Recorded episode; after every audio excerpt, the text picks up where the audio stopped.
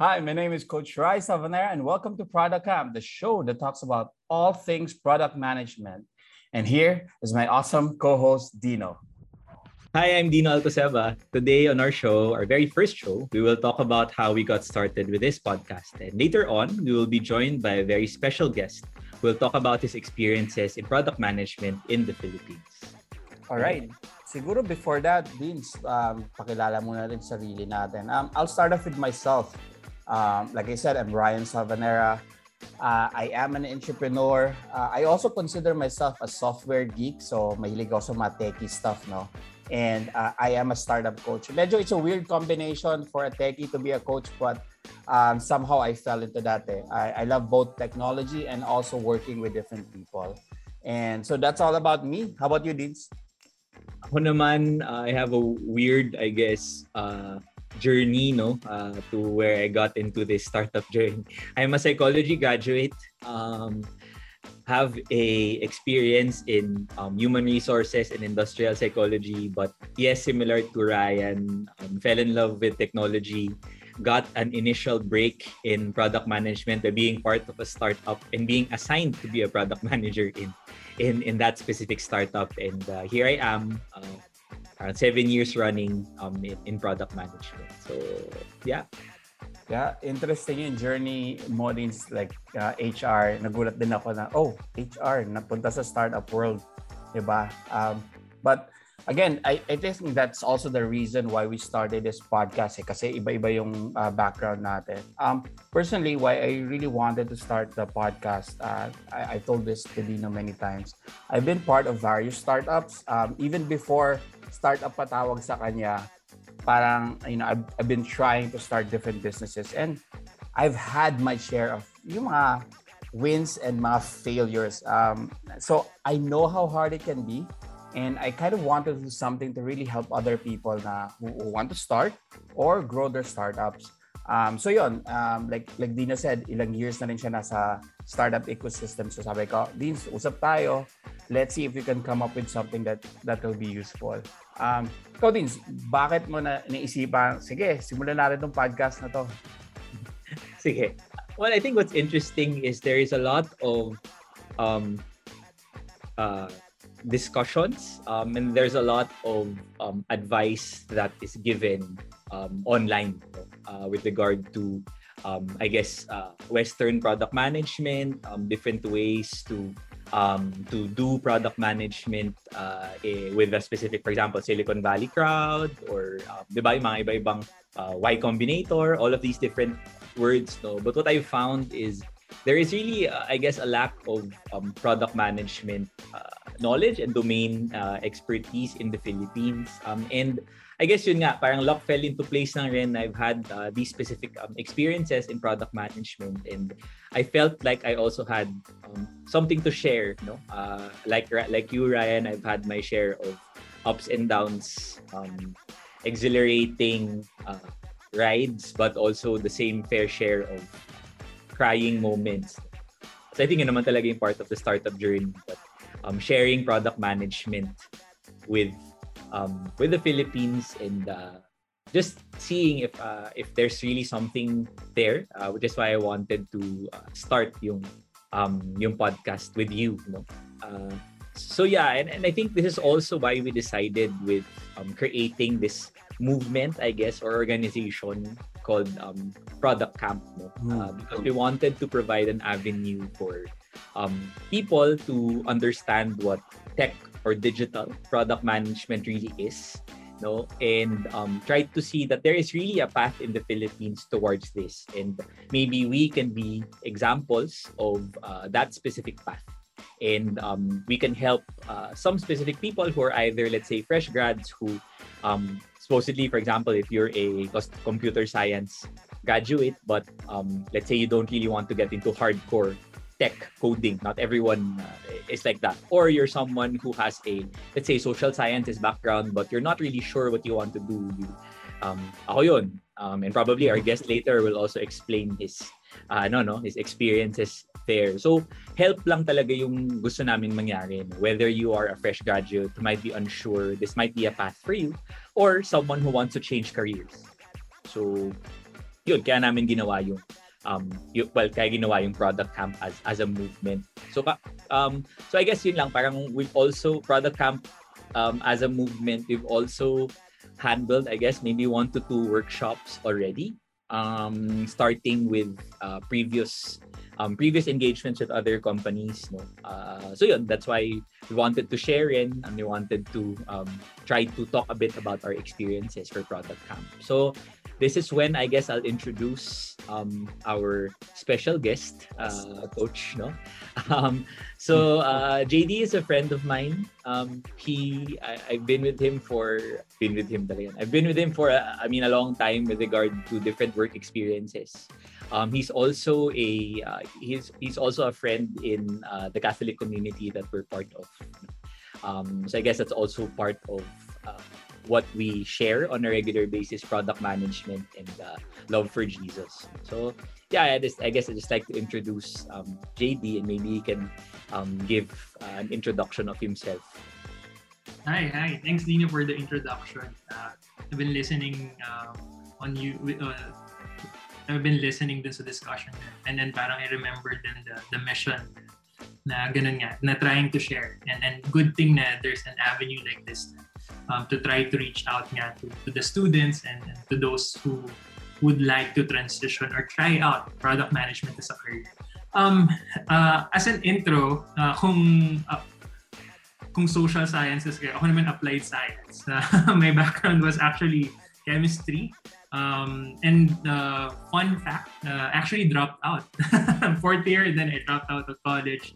Um, and then trying to start my business na uh, ever since. Um, and then I saw this tech boom. So parang sobrang an infancy pa siya. Ano ba yung tech? Ano ba yung websites? Ano ba yung etc. So, so uh, I um, went and took a short course in programming, actually became a programmer for for quite a while uh, before transitioning to project management. And then eventually nga, um, parang naturally nag-transition to product management. Um, founded uh, a handful of startups as well and, and failed. so may mga battle scars na tayo, parang coach, right? Um, so yun. So, yeah. Wow, galing. Chemistry. Hindi ma lang chem, computer engineering. Di ba may mga ganong courses? Hindi, chemistry talaga. Chemistry. Wow. Okay. Chemistry. Yeah. Nakakatuwa yun. Ah. Alright. So, I think for me, um, unang question that I have, no, kasi alam niyo, like I said, um, matanda kasi ako sa inyo eh. So, so parang when when I started out this this sa tech journey, no, hindi uso ang product management, 'di ba? Hindi pa uso. Tama, tama ba?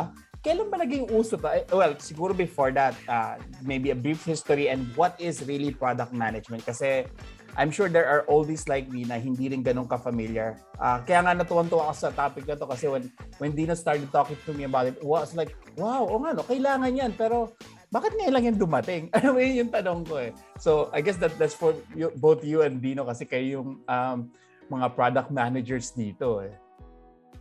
Sige. I can start, I guess, initially. No? Uh, and then, yan, tuloy mo na lang, JD. So so I think product management is actually a mga mis sometimes a misconception um, because there are like in the in, in the camp that we ran no, we sort of differentiated the people who handle products as actual packaged products. Like um, yung talagang kunyari Tetra Paks or shampoo or uh, as know ba? There's actual legit physical product management. And the people who handle um, those products are called brand managers. And i think translating that into the tech scene or when we what we consider as digital products yung counterpart ng brand managers is actually the product manager. So when we say handling products we talk about product management here as digital or technology based products no? And product management is like a process of finding um, a specific value in uh, the specific product that you are handling and crafting a process internally and externally um, to be able to check with the users of this product how it adds value and consistently working with the internal teams to be able to ensure its value. So parang ganun, no? Na interesting nga yun na if you think about it in that way, the product manager is actually a bridge between internal people. You speak the language of internal people, but at the same time, you also represent external, right? Kasi ikaw rin yung sort of voice. So, you hear everything from the outside, filter out the noise, and come back home, so to speak. Um, and you're able to translate that into, I guess, how you manage what you call digital products. So yun, I think that's what I would, ewan ko in a nutshell yun po. Pero ganun yung, I think, how I'd see it. And, and maybe uh, some things to add, JD, for you. Yeah, uh, nice definition, Dino. Uh, definitely the bridge yung keyword there. Um, because yun nga, you're bridging different avenues and you're you're trying to be the point of convergence for all of that information and use it in improving the product. Um, yung joke natin is that when you ask uh, 100 product managers to define what product management is, they'll give you 100 different answers as well. Lalong-lalo na I guess here sa Philippines na nasa infancy pa yung product management. I guess it's it started around um, three or four years ago and ngayon pa lang parang nasa solidify and we're seeing the rise of um, the different organizations or the different a different group trying to standardize the process or trying to create best practices here in the Philippines. Um, yun. So, I guess yung a brief history, I guess, on how I experienced the natural progression of product management. Parang nagsimula siya as project managers lang. Kasi parang the project management is a process. Um, very innate na sa development or sa kahit anong management, right? So, you need to manage the development or the software development and, and the actual programmers. Um, and then parang nag-transition lang, tayo, lang siya to product management when these project manager, managers actually saw the gap or the uh, the different areas na feeling nila, oh, dapat alam ko to, dapat pinapakailaman ko to, dapat I have um, knowledge and control over this. So, naturally nag-evolve na to product management. But before, as in wala, wala yung title at all. Nakuha lang natin sa sa mas ibang advanced countries yung product and we we adapted it. So your transition, like you said, kasi JD, no, from project naging product because you know people saw that gap, ano. About you, Deans? Ganun ba yung ano? Were, were you always doing product management or I know you were doing something else before product, di ba? Paano ba yung sa'yo? Oh, super weird. Nag-aaral ako sa master's degree ko for industrial psychology. No? Um, so my background was really accounts. Um, yun talaga yung first role ko in the company that uh, I was part of no uh, in one of the um, I one of the I guess the pioneer quote unquote startups in the Philippines called Storm Technologies. Um nung time na um I was hired to be what you call a junior HR consultant. So, di ba? Junior HR consultant, um, that really meant going to clients um, and presenting services and implementing. So, hmm. yung presenting services and implementing naturally led me to understand more about the product that we were implementing with the client. So, we were handling um, engagement surveys nung time na yun. So, uh, ano lang siya, basically, nung, kung ngayon meron ng Survey Monkey to do all of these things or Typeform to do all of these things, dati, meron pang product na kailangan um, para ma- ma-implement yon. So yun yung ginawa ko, yun yung um, ginagawa ko dati. But doon ko nakita yung connection with product management na I would get requirements from companies um, come sort of back home, uh, talk to the engineers. So medyo business analyst na yun eh, no? Um, but at the same time, um, since startup nga, I was also exposed to the different facets of the company. Ako rin umawak ng customer support noon. Um, ako rin yung ako rin naging internal HR din ako ng company ganun. But yung how I fell into it was just really an assignment. Kumbaga end of the year biglang nagka eureka moments I guess yung mga founders na and then ang dulo oh uh, ano yun nakatawa yun si para yung para siyang commission sa isang coffee shop ikaw na si head of product ganyan so so ganun, ganun yung nangyari literally para uh, yun like, Mali ko ba? Hindi ko alam kung ano yung Scrum, ano itong mga ano, Agile. Wala. Nothing. So I also swam. I was also thrown into the pool and, and you know, just learned to swim. So yun, um, yun yung journey ko uh, with regard to ano um, to being uh, into product management. And I think yun yung sinasabi ni JD no, na parang because really product management is still it's in its infancy dito sa Pilipinas kaya parang parang yung both your stories are more of nasabak lang kayo doon. I'm not saying na, you know, parang ayaw nyo, but you know, basically you got started that way. But when you say, yon siguro when, you know, my question is when you say head of product, ano ba sinasabi natin dito? Ano ba tong product na to? Um, yun nga, digital product. Kasi, kasi alam nyo before, again, you know, eto yung sinasabi ko na parang before wala namang ganyan-ganyan eh. Ito yung naisip kong idea, gawin na natin. Yun na yun, tapos na. And then you develop it. But what does it, so parang for me, what is a head of product? How is that different from, um, you know, a, a, a CEO thinking of an idea? Alam mo yun? So that is, I think yun yung question ko when say head of product. Ano yun? Anong product yun?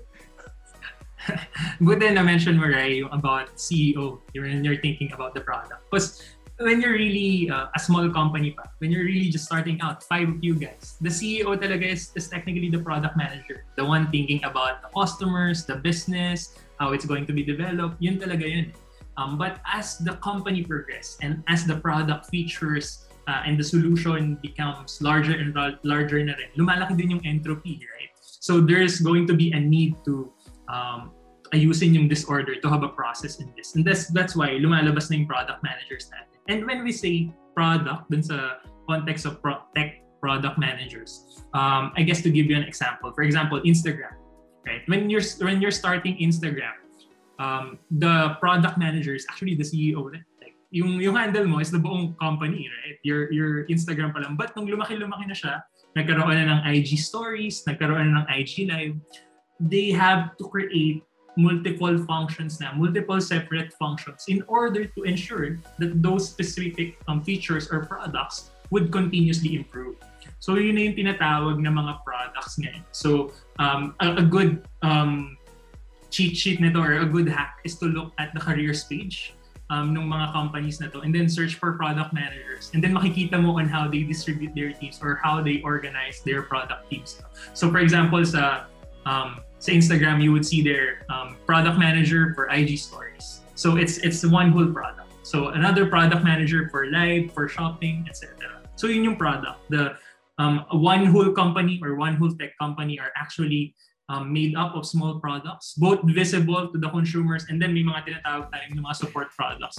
Those naman serving the internal teams. So, nandiyan yung privacy, nandiyan yung parang um, platform, or for example, a good example sa Lazada um, they have a product manager for the marketplace. Not necessarily, or sorry, not marketplace, um, for um, supplier experience. Not necessarily something the customers would see uh, as, as a buyer, as a consumer, um, but definitely something na nag-work in the back for the suppliers naman, for the other customers.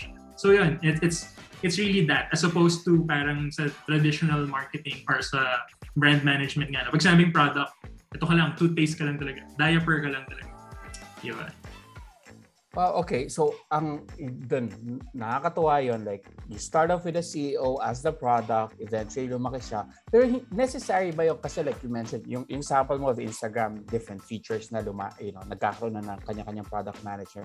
Pero I've seen kasi parang may ibang companies naman na one product lang, tapos may one um, head of product or product manager. Tapos bakit why why would CEO want to do that? Kasi yun yun for me is from the outside looking in. Parang di ba CEO should be the one who's giving the direction. So how does that work yung ano yung paghati no na wait, direction to ah. Ito paano naman to but so si product na ba ang CEO? I, I'm, I'm not gonna ruffle any feathers hopefully but that that's kind of uh, I guess yung reaction ng some people when it comes to product management na parang napaka-powerful kasi niya if you really think about it, right? So, there, uh, how do you go about that? Sige. Um, tama ka, medyo controversial tong tan- anong tanong na to. Sorry. Pero, I, I think, ano, y- yung example ni ni JD on, kunyari lima lang kayo, um, and starting up, the CEO is in charge of product in the sense that there is a concept called finding product market fit?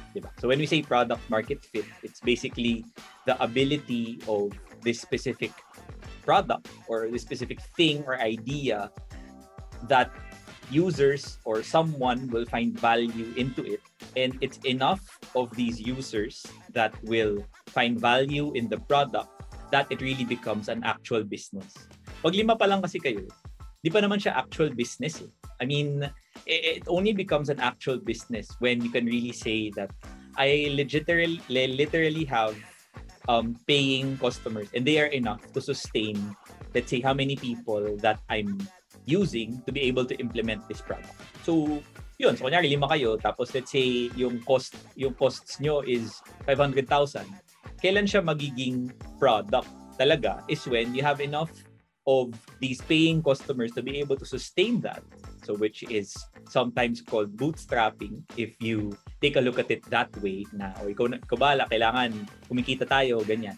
Or um, you raise um, money from specific investors. So parang going around the bush na lang siya, no? Pero parang yung idea nga of the CEO being the first person to handle product is important because siya rin yung nagni-need find.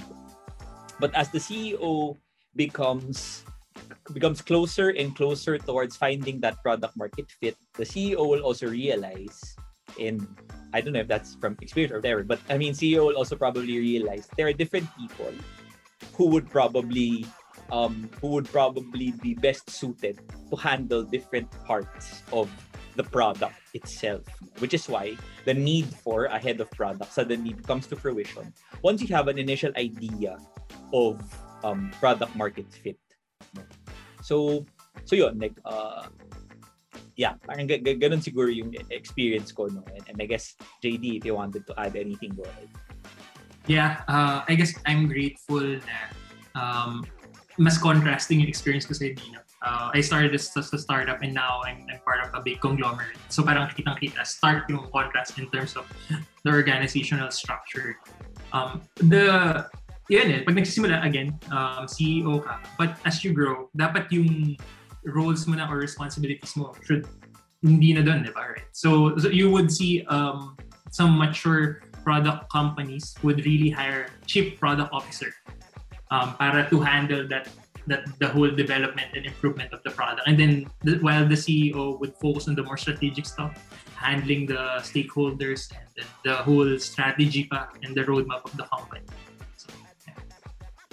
Yeah I, I think yun, napaka-importante nun kasi ang ganda nun eh. Like, kasi yun nga, the reason, the, um, the that question is really coming from me seeing some CEOs not able to let go of some of these things. So parang ngayon, nababog down sila with, um, I think yung sabi mga JD na, may mga kailangan kang asikasuhin. You have to handle um, stakeholders, you know, um, more strategic items. And sa product, yes, that's also part of strategic. Pero meron tactical dyan eh. Yung, uh, again, I think yung nasabi ni Dino, tama ba din na as you are getting to that product market fit, eventually you need to drill down even more kasi you will continue to evolve the product and problema doon kung hindi ka tutok, walang tutok na product manager, posibleng you're trying to do something na wala, di ba? Na parang, uh, or I mean, you're trying to do something na hindi kakikita.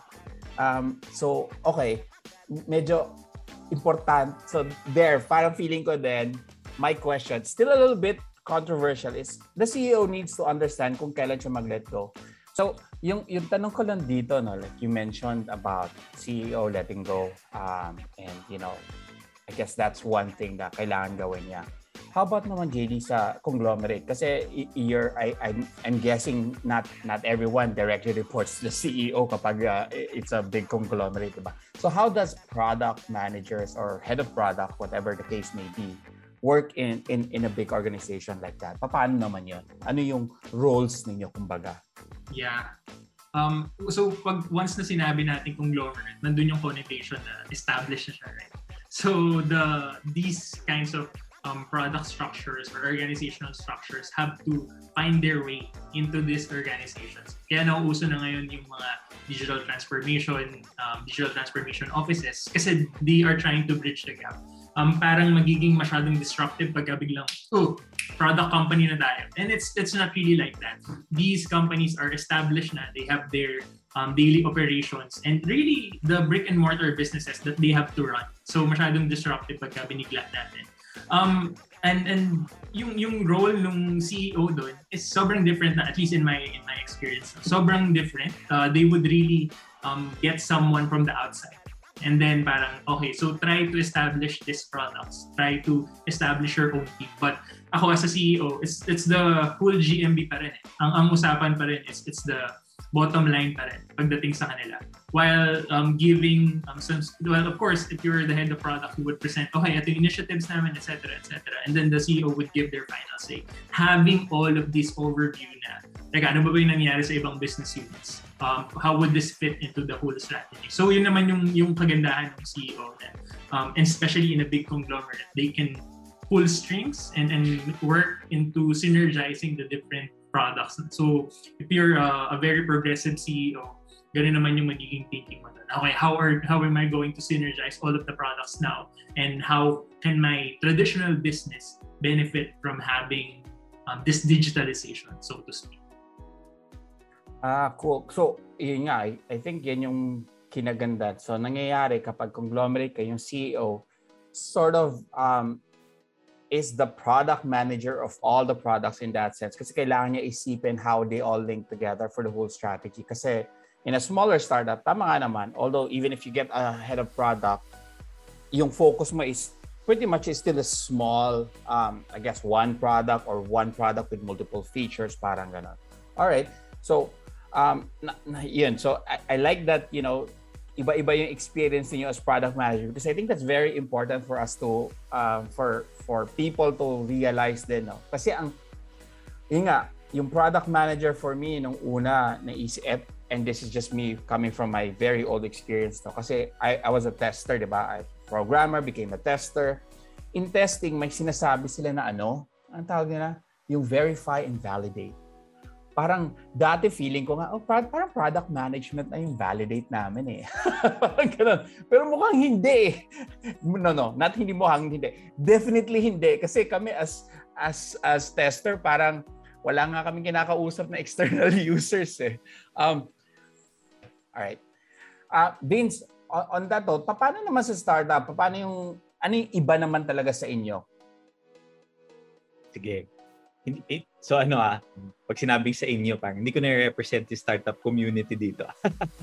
Pero parang I think with my with, with my experience lang with with what JD was saying kasi na digitalization as a concept has to make its way within the organization and the sheer number uh, and magnitude of people that are going to be affected by said digitalization makes it also inherently difficult. Pero, yung sa startup, digitalization is a given. Kumbaga, tsaka, mas onte din yung barriers for accepting it dahil lima lang din kayo or anim lang din kayo, di ba? So, iba naman yung anim sa 6,000, right? So, I think that's a big difference. Um, obviously, there is a um, there is a clear uh, difference in how you run things. Um, But with regard to yung product in its nature and in its core, no, with what you were um, mentioning, Coach, no, na yung product manager is inherently in charge of understanding the business it is part of. So regardless if you are in corporate, I mean, obviously in corporate, there might be different verticals, different areas. Um, in the startup, it might be a bit smaller, um, mainly because of it's still trying to prove itself, which is what I was saying earlier na product market fit talaga yung goal. Which is why hindi siya ganun ka-streamline, hindi siya ganun kaayos because what you are trying to do is you are trying to validate a certain idea. In corporations or what you call, I guess, conglomerates, no? The product market fit is also a given already. So, kumbaga, yung, yung part na yon also changes the way that product managers operate, no? doon sa business side. Um, but inherently, yon no, parang the goal of the product manager is really trying to understand the business. And the next, right, with regard to digitalization as a given, um, you really have to understand as a product manager, ano ba yung technology that you are really um, implementing with your product. So, yun talaga yon na when you go into uh, a product role, the technology behind your product, not, di man kailangan yung coding background, no? Wala namang ganun. But it's more product mastery, no? Understanding how things are um, working under the hood. Yun. Tapos yung, yung huli, um, I think is really understanding users, no? So, syempre, um, all all product managers would have users of its specific products. And um, trying to understand that, um, obviously with the specific companies, whether you're in a conglomerate or dun sa startup, um, sa startup, mas parang direct talaga, no? Um, probably in conglomerate, there might be more regulation depending on the industry that you are part of. Um, there might be different, uh, different um, areas wherein you have to go through or get uh, probably approvals no by the sheer number nga eh. But normally in startups, oh, diretso na. Tapos um, sometimes uh, apologize later na lang. Parang ganun yung ano, yung yung, yung mode, 'di ba? Minsan the, the, the, dun sa startup. So ganun din. Like uh, yun yung nakikita ko na. But at, at the core of it, it's just really business, understanding the business, understanding the technology behind it and understanding yung users in any specific product that you are in regardless if parang startup or conglomerate ka. So parang ganun ko siya nakikita. Right. Actually, I ang dami kong follow-up question dyan but feeling ko th- this is for another episode kasi things like, you know, ano ba skill kailangan? Kasi you mentioned about being a domain expert, being a master of your product, you know, understanding users. So, anong mga skills kailangan doon? Kasi, you know, obviously, I think one of my questions or other people would be, do I need to be a domain expert dyan sa sa produkto na yan? Let's say kung um, yung, yung Storm nga, di ba? Uh, kaya ka ba na doon because you, it's it's an HR uh, it's an HR company. So I think pero I'll park that muna kasi medyo feeling ko lolobo yung topic na yan. And I'm sure, pero that's super exciting for me kasi um, that could be also something na, you know, could stop people from trying product management kung, kung domain expert na agad. I, I want to focus lang siguro yung sabi mo, Deans, on barriers of accepting. Kasi even if it's startup, it's smaller, may mga barriers pa rin of um, accepting the product management uh, stuff, di ba? So, I think, pa paano yun? Kasi, yung, I, I go back to sinabi ni JD na it's a bridge. Talking to different people, how do you do that? Paano, paano yung interaction mo? Sino ba yung, sino-sino ba ang kausap niyo? Sino-sino ang kailangan nyo um, i-bridge or i-charm if, if you might say, di ba? Parang kailangan ng charm sa work na yan eh. Tama ba?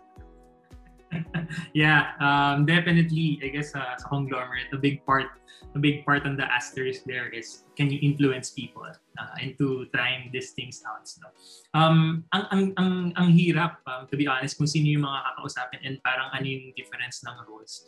Um, it, imagine coming from if you're a conglomerate, kung bakit nagkakaroon ng barrier or friction talaga in digitalization. If you're a traditional um, brand manager, yung kausap mo, yung plant eh, yung manufacturing team. Like parang, oh, ito yung design, ito yung packaging natin, ito yung kailangan kong supply, saan natin de-deliver yan, launch na. As opposed to, um, pagka-product manager ka, hey, um, pwede bang try natin to? Sige, sa maliit na users lang, ito, pa, pa-try lang natin sa kanila, and then tingnan natin may feedback. Pag nakuha natin yung feedback, ah, improve natin to. So, sobrang stark difference, right? Um, that's why yung nangyayari nga ngayon sa conglomerate with the whole digitalization is the strategy, teka, parang hirap eh. Parang if we're going to teach these um, people lang to to be a to be a product team bigla or to to be a product led company that's going to be a lot of friction like and dahil mo ituturo yung mga nakasanayan nila eh. so the the actual strategy is teka pahirapan natin sarili natin, let's just hire from startups. Like, kuha tayo ng mga product managers na, let's hire someone na magaling na sa tech, magaling na sa, sa business ng startups, and then someone who would really um, know the customers. So these are all new things to them. So they would just um, add to there. And then, yeah, it's really the business of influencing. And I know you know more about this, coach. No, wala ko sa influencing charm lang gamit ko. Eh, so. no, but I, I think ang ganda na sabi mo, no? So, people actually from conglomerate, they get from startups kasi medyo mas mas sana yung startup people from doing these things. Vince, yung mga ganito, um, I guess siguro nga lesser people to influence in startups in that sense kasi mas maliit yung groups, no? Uh, but what are the barriers so for product management naman sa dami ng kinakausap nyo? Anong, anong posibleng mangyari dyan? Oh, uh, I think the difficulty in uh, startups and, and product managers is really finding the sweet spot of ideation and focus. Um, kasi normally in a specific in a startup, 'di ba yung ideas free flowing. So parang technically you get the feeling na actually kahit ano naman pwede natin gawin. Kahit ano pwede natin i-try, ganyan. Which might be less in um, the conglomerates, 'di ba? Kasi established naman talaga yung problem. Parang established yung need. What you're trying to do is you're trying to introduce these concepts that would make them be more efficient and optimized, no? So talagang process para siyang machine na you want to improve. Yung sa startup, para kang para kang minsan nag, nagbabato ng nagbabato ng darts. Tapos pag merong dart na, uy, okay tong natamaan ko ah. Okay, focus tayo doon. Pero in, in in that level, you get an initial amount of success. But after you get that initial amount of success, it leads to, you know, more problems that would either require you to, okay, do we need to, ito na ba talaga yung gusto nating isolve? Or titingin ba tayo sa iba? No? Um, which might be, which might be a bit less uh, in, in, in conglomerates. No? Pero parang ganun yung napapansin ko in the startup world. And especially, I think, with regard to the type of people also that are that gravitate towards startups. These are people who like introducing new things, doing innovation, ganyan, less about parang process improvement, no? So, ganun yung nagiging challenge. Na pagpasok, pagpasok mo sa startup, feeling mo empowered ka to do everything. Mm. Gagawin mo everything, tapos biglang sa dulo, it becomes a focus problem. So I think yun yung main barrier, I think with product managers in, in startups. It's training the people to ideate, to get those ideas, kasi important naman yun, but also reminding them that, but hey, we need to focus also into what we really want to do. The product manager is, again, a bridge Mm-mm. for that. Eh. So, yun. So that's the challenge kapag startup ka. It's, you know, yun nga, parang encouraging ideation but at the same time, when do you say, oh, focus na muna tayo dito ha, tama na muna yung paghahanap-hanap na yan. Sa Correct.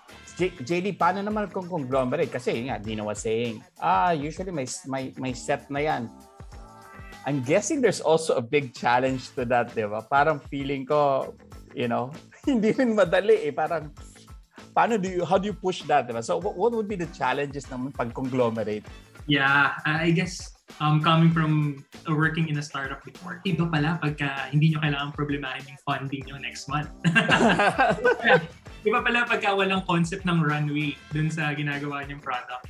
Kasi like, it's, it's really trying out the business or trying out itong solution na to and seeing if it works. If it would add to the gross margin, ni 1%, ni 5%, okay lang. But no much, no, walang pressure masyado. I guess the, mm. the challenge there is really to how much can you propel this thing? Ano yung trajectory mo? Can you really disrupt a new industry? Can you really create something new?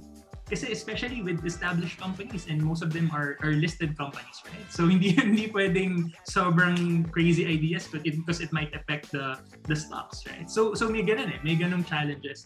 And um, actually, in one of the talks na na-attendan ko, uh, we invited a speaker from uh, from Peru. Uh, they're a Peruvian conglomerate uh, who underwent digital transformation as well. So ang ginawa nila, para mawala lahat ng friction, they created a separate company na nakahiwalay dun sa sa company. Uh, well, hindi naman, well, physically nakahiwalay. So as in parang the the CEO, the kwento daw was um, the CEO is in on the 19th floor and then sinasabihan sila, hey, digital transformation office, dito kayo sa 28th floor, it would create signal to the whole team that we're in we're in this in the long term. Tapos sabi na hindi. Mahirap yan. That's what we uh, we don't want in the first place. So ang ginawa nila, they they really, literally went out um, in a in a place na mas immersive sila sa sa consumers nila. So so may mga ganun. Um, they they're trying to change the environment as well to lessen those challenges. So, ang ganda ng, ng mga strategy na ginagawa na. So, I think ang, ang kinaganda dyan, you, you also have to be creative in how you you get through these challenges. Kanya-kanyang challenges tayo. No, geez, ang, ang ganda nun. Again, kanya-kanyang challenges lang talaga yan for, you know, whether you are in conglomerate, whether you're startup. Um, minsan some startups would say, oh, how I wish wala kaming problem sa pera. Pero meron pa rin problema eh, di ba? Kapag masyadong madaming pera din, I guess delikado din 'yun. 'Di ba? Uh, I that's uh, I think that's a totally different um, episode rin kasi with regards to startup, ang daming nadadali kapag madaming pera. Mas maingat tayo without pera. Si- siguro be- before we uh, you know, I I want to end on this lang, no? Like um in in startups, in conglomerates, sino yung mga Uh, because what I want to see lang is yung nga, the people that you have to influence, sino-sino ba yung mga kailangan natin kausapin because for this, um, naiisip ko lang na it would be good to eventually invite other people na, oy, let's talk about how product management works with your department. Um, I, like, like you said, infancy pa lang siya. Baka nga meron pa tayong makausap na sa sa company nila, wala pa yun. In startups ha, kasi I'm guessing sa conglomerate, marami pa talagang wala. So, um, Vince, go ahead. Sige. Um, uh, well, I guess yung people that uh, normally need to be influenced the first no uh, is actually the CEO. Um, I think the CEO is the person who has to buy into whatever product is doing because there is a direct correlation between um, alignment at the CEO level with regard to how the product will align with everyone at the department level. So, yun yung una. Um, I, I think yung pangalawa ng group na kailangan i-align is really on the managerial level. Because also, like to your point, coach, no, na managers, they come from different backgrounds. Some might not have worked with a product manager before. Some might have been used to um, specific ways of doing things that don't really require product.